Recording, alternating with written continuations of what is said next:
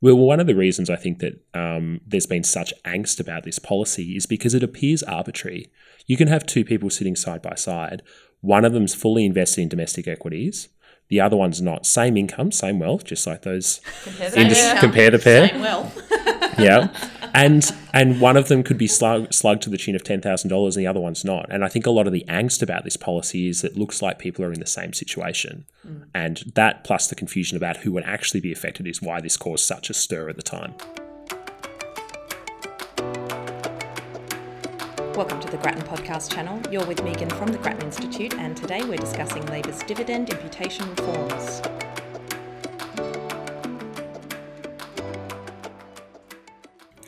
Dividend imputation. If I'm honest, not being an economist or owning any shares, I'd actually never heard the term before it became the hot topic of late March following the announcement of Labor's plan to abolish refunds of unused imputation credits. Indeed, it generated a significant amount of confusion in the media about the economic effects and who would actually pay. And that confusion was not helped by the many claims and counterclaims that became part of the story following the announcement. So, what's the real story? With so many pieces of conflicting information released on this issue, I've asked Grattan's Budget Policy and Institutional Reform Program Director Danielle Wood and Australian Perspectives Fellow Brendan Coates to join me on today's podcast to cut through this debate and shed some light on exactly what this policy will mean and who it will impact. Welcome, Danny. Welcome, Brendan. Thanks for having us. Thanks, Megan. Thanks, Danny. First and foremost, just to clear up any confusion, and realistically, this is for my own benefit, what exactly is dividend imputation, Brendan? Well, you know, it's a term that most Australians wouldn't know unless they're a financial planner or perhaps retired. Um, so I think there's a few people who've got a, a preview of what's going to keep them interested later in life. Uh, so, look, Australia's dividend imputation system essentially it's about ensuring shareholders are not taxed twice on corporate profits. So, at the moment, we have company tax in Australia. So you pay company tax, uh, companies pay taxes on the profits that they earn. Um, and then those dividends are passed on to individuals that own those shares um, as dividends. And then taxes paid on those. And the purpose here is to make sure that all those dividends end up essentially being taxed at people's personal income tax rates. And the company tax just acts essentially as a withholding tax. The company's collected on your behalf and then it gets passed through. And the way it gets passed through is that uh, franking credits are attached to dividends paid to shareholders, reflecting the company tax that's already been paid, and they can be used to offset any personal income tax the shareholder holder owes to the tax office. And so Australia is relatively unique in having this kind of system. Mm. So lots of countries either have systems where ta- profits are taxed twice, or there's a lower rate of tax applied to those dividends when they are given to individuals. So they might be taxed at the company tax rate and then a very low rate in the hands of the individual. Mm-hmm. Now, refunds of unused franking credits were only introduced in 2001. So before that, the, because you can only claim a, a, a franking credit to reduce your tax liability if you have to pay some tax. Um, in the past, before 2001, those franking credits just got exhausted. So if you didn't have any other tax to pay, you didn't get the use of the franking credits, which means you didn't get the tax that had been back that had been paid on your behalf by the company. Now, the logic when this was introduced in 2001 under um, the Howard uh, Costello government was that the logic was essentially so that people with no or low income should receive equivalent tax treatment as others. Any unused or excess franking credits left over after someone had reduced their tax liability to zero, or if they didn't have a tax liability in the first place, returned via the ch- via a check from the government. Um, yeah, it essentially just means that those those profits, those dividends, are only taxed at individuals' marginal rates of personal income tax, and the company tax rate, in effect, doesn't really matter to them. And so, can you explain then how Labor's policy will actually work? So, Labor's policy is to abolish the refundability of those franking credits. So, if you're in a situation where you don't have any other tax liability, mm-hmm. you'll no longer get a check from the government, from the ATO, refunding you the tax that's been paid on your behalf. Um, now, that's going to affect those that don't have any tax liability, which is essentially, in terms of the personal income tax system, it's retirees because they tend to be the ones that have no tax liability. In part because they have quite a generous tax-free threshold for retirees because of the senior senior Australians pensioners tax offset, and also because superannuation income is tax-free in the hands of the individual. So when you get a withdrawal from your super fund, it doesn't count as income. It doesn't show up on your tax return. Um, the other group it's probably it'll hit are uh, self-managed super funds because they don't pay any tax at the moment if you're in the if you're a retiree because you tend to not be making contributions, which normally would be taxed in the hands of the superannuation fund at 15%. So, you know, when you get your wages and you have the super guarantee contributions come out, they're taxed in the fund, not in the hands of the individual. Um, and they're also not paying any tax on those super earnings. So they don't have any tax due, and therefore they can't make use of franking credits unless they're refundable. Um, and of course, those SMSFs are ultimately owned by individuals. So the policy caused quite a lot of stir um, when it was first introduced uh, and confusion over who was affected. We'll, I suspect we'll talk through that. Mm. But then, since the initial policy, which was expected to raise $5 billion a year, Labor announced a pensioner guarantee um, to shield all government pensions and allowance recipients uh, from the abolition of cash refunds and essentially grandfathered a bunch of self-managed super funds where they also had at least one retiree, sorry, one pensioner as a member of the SMSF. So mm. SMSFs can have up to four members. So for those that already had an SMSF, had a pensioner as part of it, they were fine. Um, I suspect quite a few people called their financial planners that morning to ask whether they could add a pensioner to the self-managed super fund. Thankfully, you only had a day's notice to do it, and I think it takes a bit longer than that. So, mm. um, look, that that carve out costs about seven hundred million dollars over the forward estimates.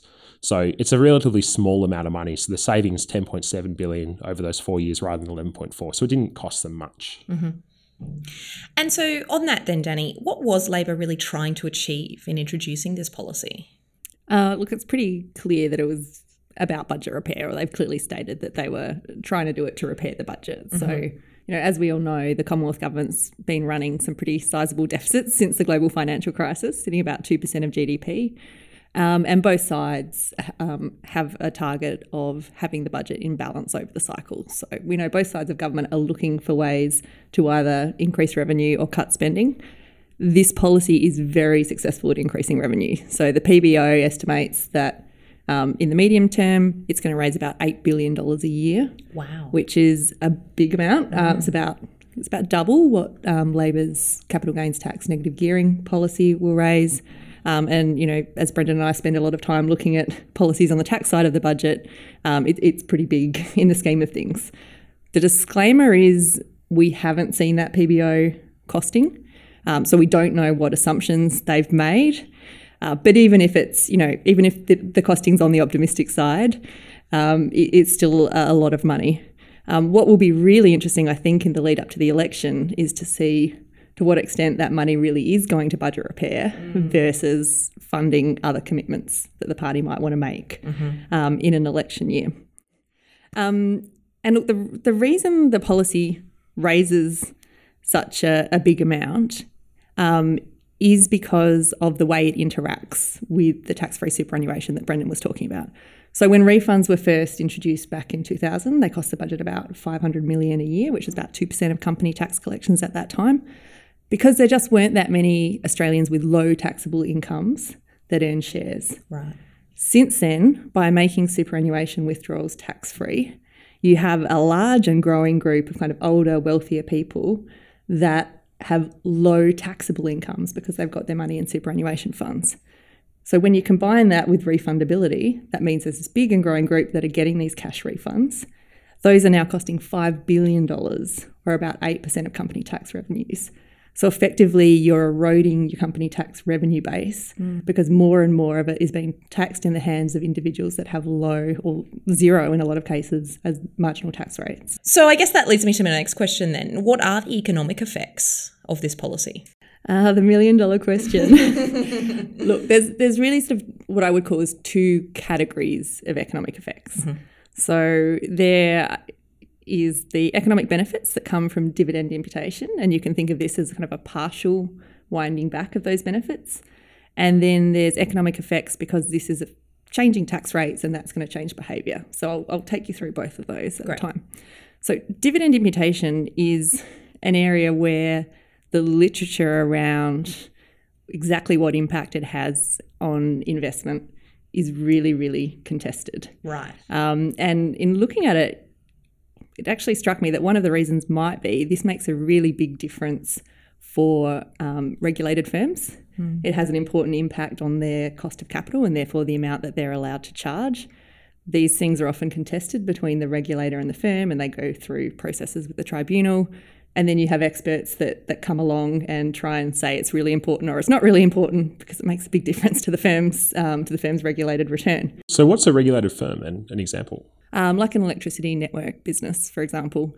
Um, so they would be fighting it out in the competition tribunal, or at least in recent years they have been around actually what impact dividend imputation has on their cost of funds. Mm. So there's a lot of money on the line, and you have experts that are being paid by one side or the other. And I suspect that may have something to do with why we end up with such polarization when we're talking about the economic effects. Mm-hmm. So if we assume that dividend imputation does have some effect on the cost of capital, yep. so then a partial winding back of that policy will have some impact on the level of investment of domestic firms. Um, there are also other economic benefits of dividend imputation. It reduces the tax bias that would otherwise exist towards debt finance and it increases dividend payouts. And those are both things that have been credited with improving financial stability in Australia. So, again, if you're partially winding back that system, um, you're also going to lessen some of those benefits of the proposed policy. As I said, the kind of the second effect is that you would expect to see some change in savings behaviour. So removing the refundability of excess credits is equivalent to placing a minimum tax rate on dividend income. So it's a departure from the principle that people pay tax pay tax on company profits at their marginal rate of tax. What it means if, if you have a low marginal tax rate, you're now effectively paying tax at the company tax rate. Mm. So you have to expect that's going to reduce overall savings. Effectively, mm. it's an increase in the cost of saving.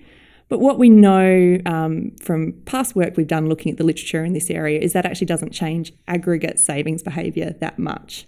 But what we would expect to see is a change in the choice of where people save.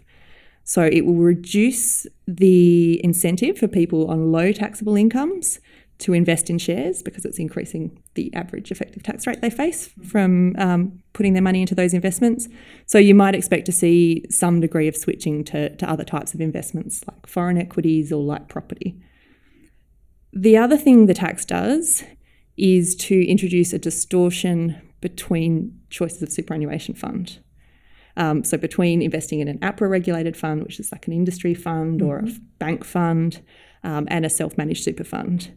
Um, so, very few APRA regulated funds are going to be affected by this change. And that's because they have a sufficient stream of taxable income, effectively, new contributions being made, that they are able to use all of their imputation credits. They do not reduce their tax to zero and receive refunds. Um, in, in contrast, um, self managed super funds, especially if they're in the retirement phase, don't have any income tax, as Brendan's already said if they've got some share of equities in their portfolio, they would be getting credits at the moment and that will be lost by the policy. Mm. So it's effectively changing the after tax return for putting your money in an APRA fund versus putting it into a self managed super fund. Are we are going to see a whole lot of people with self managed super funds switching to APRA funds? Hard to know. Mm. Um, I suspect that one of the key attractions of having a self managed fund is that it's self managed. You have control and autonomy. Um, and whether those people are then going to respond to that tax differential and you know jump up and put their money in an APRA fund, we don't know yet. Yeah. I think it's interesting. Part of the reason why I think this has become so costly is because back in 2000, self made super funds weren't very popular. They didn't really exist that much. So if most people are in a APRA regulated fund like UniSuper, where you pull together with thousands of other people and your contributions are paid tax, and therefore the um, so if you're a retiree, the contributions of younger people are taxed in the fund, and therefore you can offset the fund can offset the imputation credits you receive against their tax on the tax payable on those contributions. That's like a really big change from when this was introduced. Now that doesn't mean you should do what they've done and reverse it um, but it is a big reason as to why it's now so much more expensive than it was, I suspect, back in 2000. Yeah, that's a really good point. So it's not just about the change in the tax treatment of superannuation, it's actually the superannuation vehicle itself that people are choosing that's leading to that erosion of the, the company tax base. Yeah, absolutely. Mm. So you mentioned in there, you know, low income earners and the effect on them and talking about, you know, people's particular superannuation funds. So let's let's get really clear here. Who is actually affected by this policy? Well, how long have we got? Um, so Stop him now. I know. Oh, no. no. If you look, um, we'll we'll talk it through, but I also should mention that we did do a detailed piece on this question in Inside Story, um, Which called, we will link to Yes. in the podcast notes. called "The Real Story of Labor's Dividend Imputation Reforms and Who is Affected." So, look, the the debate goes like this: Labor says that most of those are hit are wealthy retirees who are not paying their quote unquote fair share of tax. Uh, Scott Morrison and the government counter saying that abolishing refunds of unused imputation credits will mainly hurt low income earners. Now, part of the confusion all this stems from the fact that data on what retirees earn, what they own, and what tax they pay is really highly fragmented. So, you know, personal income tax returns provide only a patchy picture of the earnings and the wealth of retirees. Like we don't know what those superannuation withdrawals are because they don't even have to be declared on personal income tax returns since super payouts were made tax free under the Howard Costello government in 2006. So we really have no clear picture of what people have in their superannuation even? we know what people have in their superannuation, but we don't know the their we uh, in the public domain we do not know which taxpayer owns which superannuation fund, and in particularly which ah. taxpayer owns which self-managed superannuation fund. Right. So, because if APRA regulated funds were affected, we could trace it through through the survey income and housing and these other sources that give us a holistic picture of income and wealth. Hmm. But there's no flag on the ta- on those surveys to tell the difference between a self managed super fund and an APRA regulated fund. So we just don't know that information. Right. Um, So we know what some people have in super. We know what some people hold directly, like direct shareholdings, hmm. but we don't know across those two sources of clear investment who it is that actually has that particular fund and that particular shareholding. Now, the Treasury and the Parliamentary Budget Office do have more of this information because they have linked the tax returns for individuals and the tax returns for self managed superannuation funds. So they can see more of the story. Um, but I think even in that case, if you had to guess, I don't think they'd have a fully complete story of exactly what's going on, and they have to make some assumptions to get do these kind of costings. So um, the the criticism, so the the sto- the the debate is that the government says that there's 610,000 low income earners um, who are affected, and the issue is that he is saying that those he's using taxable income to say who these low income earners are. Now, of course, superannuation earning, so superannuation withdrawals are not included in taxable income. Um, and so, you know, it is pretty misleading because taxable superannuation withdrawals is like the largest or one of the largest sources of income for a lot of retirees. So you take the example of a self-managed retiree couple, they could have 3.2 million in super plus their own home, plus say 200,000 Australian shares held outside of super. And we know a lot of people do have savings outside of super. That's been one of the key insights of Grattan's work in this area for uh, the last couple of years. So they could draw, say, $130,000 a year in super income, $15,000 a year in um, income from those dividends that they hold from shares held outside of super, and they'd report a combined taxable income of just $15,000 together, Right. and they pay no income tax. And so it's not really credible to say that there are 610,000 retirees that get by on less than 18,200 a year, uh, which is the tax-free threshold, because that's about 20% below the poverty line. And so who are these people? Well, most of them aren't max rate pensioners. Instead, what we're really talking about here is we're mainly talk- we're talking about a few max rate pensioners that are affected. I think the number is about 14,000. Uh, there's about 200,000 part rate pensioners that are affected. And then everyone, uh, the rest that are affected are essentially self funded retirees not eligible for either a full or a part rate pension. And they're, of course, Of course, as you said before, though, we know now that those pensioners have been carved out Yes. of the policy as well. So they actually they were affected under the original policy, but Labor has announced that they'll continue to The get full these rate pensioners. full and part rate and part rate pensioners. Do we have any idea of what the figure is on the ones sitting outside of both of those? Oh, what's the So full number? So it's There's 1.1 million is the full number. So it must be about nine, 850,000 to 900,000. Right. Yep. Yeah. So, and the issue is that we we can see these individuals their the savings they have outside of super, but we can't trace through. The, a lot of these people will also be the same people who are affected um, um, by self-managed super funds. So the reality is that equity holdings are pretty highly skewed. At least if we start talking about outside of super, equity holdings are pretty highly skewed. So the wealthiest 20% of retirees own 86% of all shares right? And then the poorest half of all retirees only own 2% of all shares. So in terms of those who are affected outside of super, it's mainly going to be hitting those, uh, you know, that are at the top end of the wealth distribution.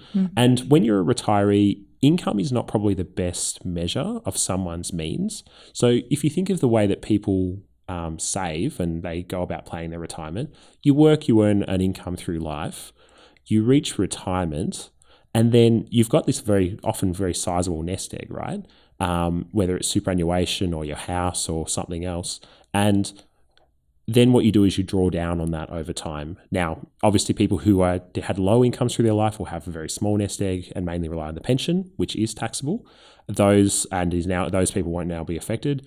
Those that um, earn quite good money through their life and now retire will actually have quite sizable nest eggs. Um, and the issue here, I suppose, is that a lot of people don't draw down all that much on their retirement savings. So if you're drawing there are two different ways of thinking about income in retirement. You can think of income as how much am I earning on my investments, or how much am I drawing down um, on my capital. Um, and so, what tends to happen is that people often draw down only at the minimum drawdown rate of say four percent, and so they might be earning fifty, sixty thousand dollars a year in earnings, but only taking out, you know, a relatively small amount, like thirty or forty thousand dollars. Mm. So if you're on $40,000, even if it's tax free, it might sound low relative to full time pre tax wages, Mm. um, but they tend to have low, relatively low um, expenditure because they're no longer savings and no longer having to pay off the mortgage. So when we think of that taxable income stat, it's worth keeping in mind that 43% of the wealthiest 10% of over 65s have a taxable income of less that would have a taxable income we estimate of less than $18,200. So that taxable income stat is not a very good measure or a useful um, measure of who's been hit. Yeah. So overall, we do know that of those of the overall tax that's being paid, thirty three percent will be paid by individuals. Now that number's probably gone down a bit because those pensioners have come out of the system because of the pensioner guarantee AAP is done. Mm. Uh, roughly 60% of the original uh, revenue was going to be paid by self-managed super funds. And a lot of that's coming from those right at the top end of, of that distribution. And then you've got about 7% paid by APRA regulated funds. But all that's true, of course, Brendan. But isn't it the case that the the really wealthy, so those with more than 1.6 million in their account, who we know are now paying some tax on their superannuation after the changes introduced in the last budget, won't they be spared from this policy because they are actually paying tax? Uh, look, yeah, look, that's that's generally true. Although there is, I think, a couple of wrinkles in that story. So yeah, if you've got more than 1.6 million in super, you no longer you're now paying tax of 15 percent on anything above that. You're allowed to have 1.6 million in a tax-free super account that's in the retirement phase that you can draw income from. There's there's no tax on the earnings from that fund, and then anything above that has to be put into another super account, which is back in the accumulation phase where you're being taxed 15% on the earnings. So you know if you're a worker, you're being taxed on 15% on your super earnings because you're not yet retired. Yeah. Tax-free super earnings only takes place once you retire at 60, and so. Um, for those that have got more than 1.6 million, then theoretically, yes, you're already being taxed. But you've got to keep in mind that if you've, if say you have 2 million in super and you used to have 30% invested in equities, which is kind of roughly what the stats say, and you're earning $42,000 a year in dividends and you're probably paying something like $13,000, you're claiming $13,000 in imputation credits. That's roughly how the numbers work through. Um, you could continue to benefit from imputation credits by shifting all of your equities into the accumulation phase super fund and shift and not having any in the the the drawdown phase fund. But you can only claim imputation credits on the money that's in the accumulation phase. So you can only have four hundred thousand dollars in shares in in domestic shares. Right. Whereas you probably had on a two million balance with thirty percent, you had six hundred thousand before. Yeah. So a useful way of thinking about it is that if you have a super balance of more than two point five million dollars a year as an individual, depending on your portfolio choices, you're probably not paying any more tax. If you've got less than that, you're probably paying some more, but maybe less than those that are. Um, you're, you're still getting some imputation credits, whereas those earning with one less than 1.6 are now obviously getting no imputation credits.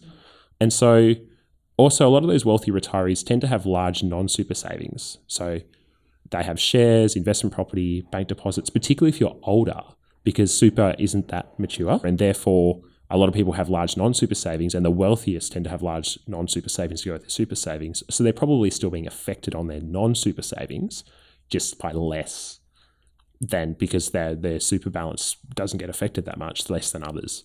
So it's probably better to think of the proposal as being a complement to the government's recent super changes. So those that are already um, now paying tax on 1.6 billion, you're already hitting that group. This doesn't really need to hit them at the same time. Um, but it, it does mean that those with smaller, but still potentially still substantial super balances of more than of you know one to 1.6 million dollars are starting to pay some tax on those super earnings. Can I play devil's advocate for a minute here? Um, in terms of the budget bottom line and how this affects income, if somebody is then earning less income because they're no longer getting these dividend imputations, they will then end up on a part pension potentially when they weren't before, which means the government is still then giving them something that they weren't. Are you kind of robbing Peter to pay Paul? So, okay, here's the simple answer, right?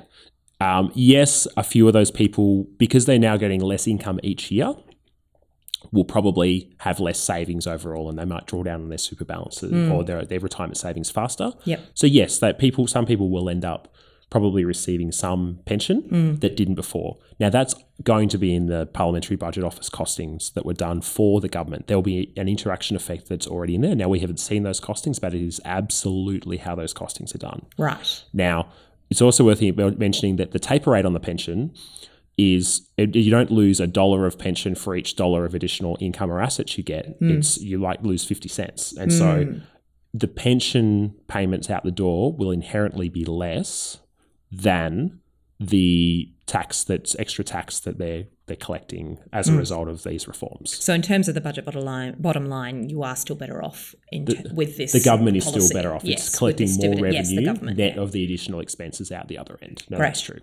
So, bringing it all together, what is your overall verdict on the quality of this policy? Look, I think from a big picture perspective, it's better than doing nothing um, and continuing to let um, working age taxpayers bear the burden of budget repair. And that's certainly what the objectives of the policy were. But I think the right question is actually are there alternative policies that could deliver a similar thing but at lower economic cost? And there's certainly a number of policies that Grattan's been putting on the record for a while now Yes. that I think um, tick that box. Yeah, Brendan, you've done a lot of work in that area, I believe. Yeah, so look, the original sin here is making super withdrawals tax free in 2006. That's the thing that's caused a lot of problems to the budget bottom line. And it's the pro- it's the thing that's going to prove unsustainable over time because it's it's not sustainable to have a well a, an, a, an entire generation essentially check out of the tax system at age 65. So the number of older Australians paying tax is basically halved in the last two decades from 27% to 16%. Um, and the amount of income tax older Australians are paying has actually gone backwards in real terms, adjusted for inflation, compared to two decades ago, despite the fact that incomes have gone up a lot over that period. They're paying more GST, but they're paying less income tax, whereas every other age group is paying more income tax in real terms because incomes have, have risen. So the things that we recommend, um, and these come from two reports super tax targeting and another one called Age of Entitlements. Yeah, so the, the main thing we need to do is to start is to reverse that that that that policy that allowed um, tax free withdrawals. So mm-hmm. that would save mm-hmm. about two billion dollars a year today and more in future. Where essentially from the first dollar of super earnings for those in the retirement phase, you would start paying some tax. Hmm. So essentially the same rate that people in the contributions phase are paying 15% tax on their earnings. Yeah, absolutely. And the other policy you'd probably look at is you would um, get rid of the higher tax-free threshold that is available just for senior Australians, which due to the, this offset called the seniors and senior Australians and pensioners tax offset, which means that um, pensioners or sorry retirees can have a much higher tax level of income before they pay any tax. And that, if you did that, you could save about, about an extra seven hundred million dollars a year. So you, you're getting close to the amount of money that um, Labor's raising from imputation. But without some of those negative economic effects that we were talking about before. Yeah, it'd be completely neutral between APRA regulated funds and SMSFs, and um, it wouldn't mess up the, with the principle that people are that f- people are being taxed at their personal rates of income tax on those um, on those corporate profits. So perhaps a more equitable approach overall. Well, one of the reasons I think that um, there's been such angst about this policy is because it appears arbitrary. You can have two people sitting side by side. One of them's fully invested in domestic equities. the other one's not. Same income, same wealth, just like those. Same income, compare the pair. same wealth. yeah, and and one of them could be slug, slugged to the tune of ten thousand dollars, and the other one's not. And I think a lot of the angst about this policy is it looks like people are in the same situation, hmm. and that plus the confusion about who would actually be affected is why this caused such a stir at the time. Hmm. Thank you so much for your time today, Danny and Brendan. I feel like I'm leaving today's podcast significantly more well informed on this topic than I was, so thanks for that. As always, stay up to date with all of Grattan's news, research, and events by following us on Twitter at Grattan Inst or on Facebook Grattan Institute. You can also follow Brendan on Twitter at Brendan Coates or Danny at Danny L. I. Wood, or head to our website to download any of our research, grattan.edu.au.